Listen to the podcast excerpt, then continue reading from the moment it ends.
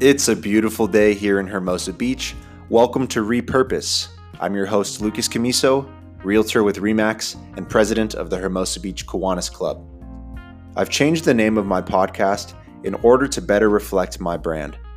The mission remains the same to provide value by delivering educational real estate content. I'll discuss information such as recent sales, new listings, professional advice, and market insights from the industry's top professionals.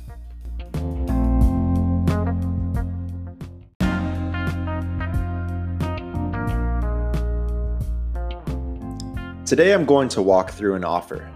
The document used by the California Association of Realtors to make an offer is the RPA, Residential Purchase Agreement. There are 10 pages in the RPA, but an offer requires an additional four documents in order to be considered complete.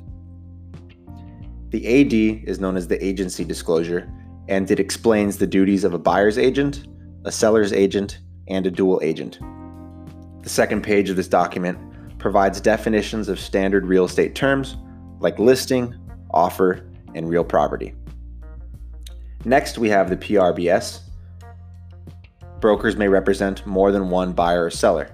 PRBS stands for possible representation of more than one buyer or seller. An example there may be more than one REMAX agent representing a buyer that has submitted an offer on a listing. Next in line, we have the WFA, Wire Fraud Advisory. The language in this document states do not wire or electronically transfer funds prior to calling to confirm transfer instructions. Only use contact info that you were previously provided with. Here are some examples. In 2018, I received a call from my escrow officer regarding a suspicious change in wiring instructions. It's important to have people on your team that will contact you directly or confirm prior to making decisions.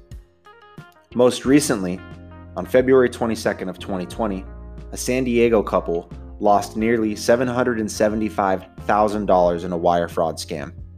This goes to show the importance of working with your team, your realtors, your escrow officers before you make any definitive movements. Now, the RPA, as I said, is a 10 page document, and it starts with the date the offer was drafted, following the property's address. Moving along in the document, their agency relationships are stated, as well as details regarding the financing for the transaction. A good faith deposit is made to escrow by the buyer at the beginning of the transaction. Whether it is a cash offer or loan amount is specified on the first page of the RPA with description of applicable interest rates and points. Now, per the contract, proof of funds must be provided within three days after accepting an offer. To clarify, a smart listing agent will never accept an offer without proof of funds. For a buyer's agent, they should recommend including proof of funds or pre approval with your offer, as this is what shows a seller that you are seriously motivated. Further along in the offer, you have contingencies. Your standard appraisal period is 17 days, and the loan period is 21 days. I'll talk more about timelines and contingencies, which arise on page 6 later in this episode. Addenda and advisories. The buyer's inspection advisory is a document that is included in your purchase. The statewide buyer seller advisory is another additional document that is included in a typical transaction. There are other advisories that are relevant in a trust sale, probate, or similar scenarios. When we talk about allocating costs, parties negotiate who will pay for reports, transfer taxes, fees, escrow and title, and any other HOA costs if those are applicable. Next in the RPA, describe the items that are included or excluded in the sale. These can be negotiated between the buyer and seller's agents. And if you move forward, we arrive at disclosures. Things like lead based paint, environmental and natural hazards, even Megan's Law database these are items that are covered in the disclosures section, and there are separate documents that may pertain.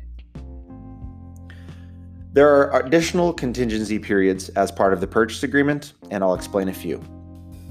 Contract gives sellers up to seven days to deliver any and all reports and disclosures to the buyer. It's in the best interest of both parties for this exchange to happen within three days from acceptance of the offer. Sellers should relay all known disclosures to the buyer, allowing buyers and their agent to negotiate and make informed decisions. Buyer has 17 days after it offers acceptance to complete their inspections.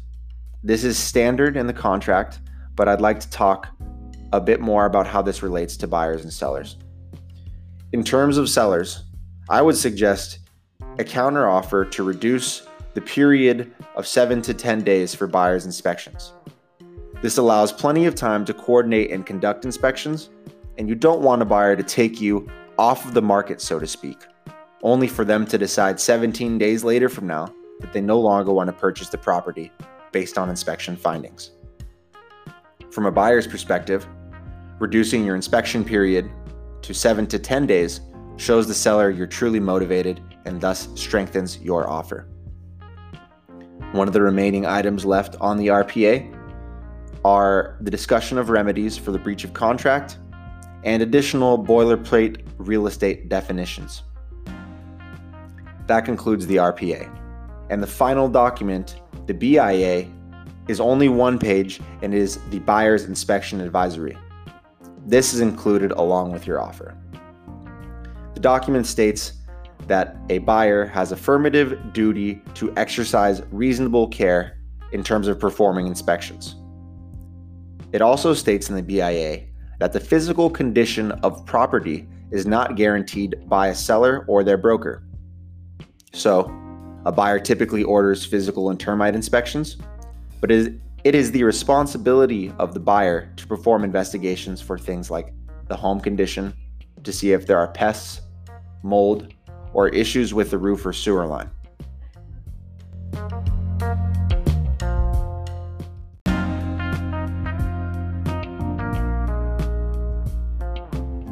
So, we've discussed the five documents that are required for a complete offer, and we've explored many aspects of the residential purchase agreement. I'd like to stress the importance of paying attention to detail by sharing a short anecdote. My father became a realtor in his early 20s during the 1980s. He recollected one transaction for a newly constructed property. As the closing date neared, the buyer and buyer's agent did a final walkthrough to verify the property's condition, a standard practice. Afterwards, the agent called my father, who was representing the seller.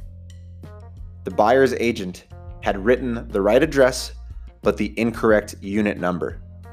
The buyer had wanted to purchase a different unit in the townhome complex, but ended up performing and closing on my father's listing. The message here every detail matters. I'm grateful to all the listeners tuning in, and I applaud you for making an effort to expand your understanding of real estate. In the next episode of Repurpose, I'm going to talk about the pros and cons of a pre listing inspection. Please subscribe, comment, and share with your friends and family. This concludes today's episode, and we'll see you next week back here on Repurpose. Thanks for tuning in.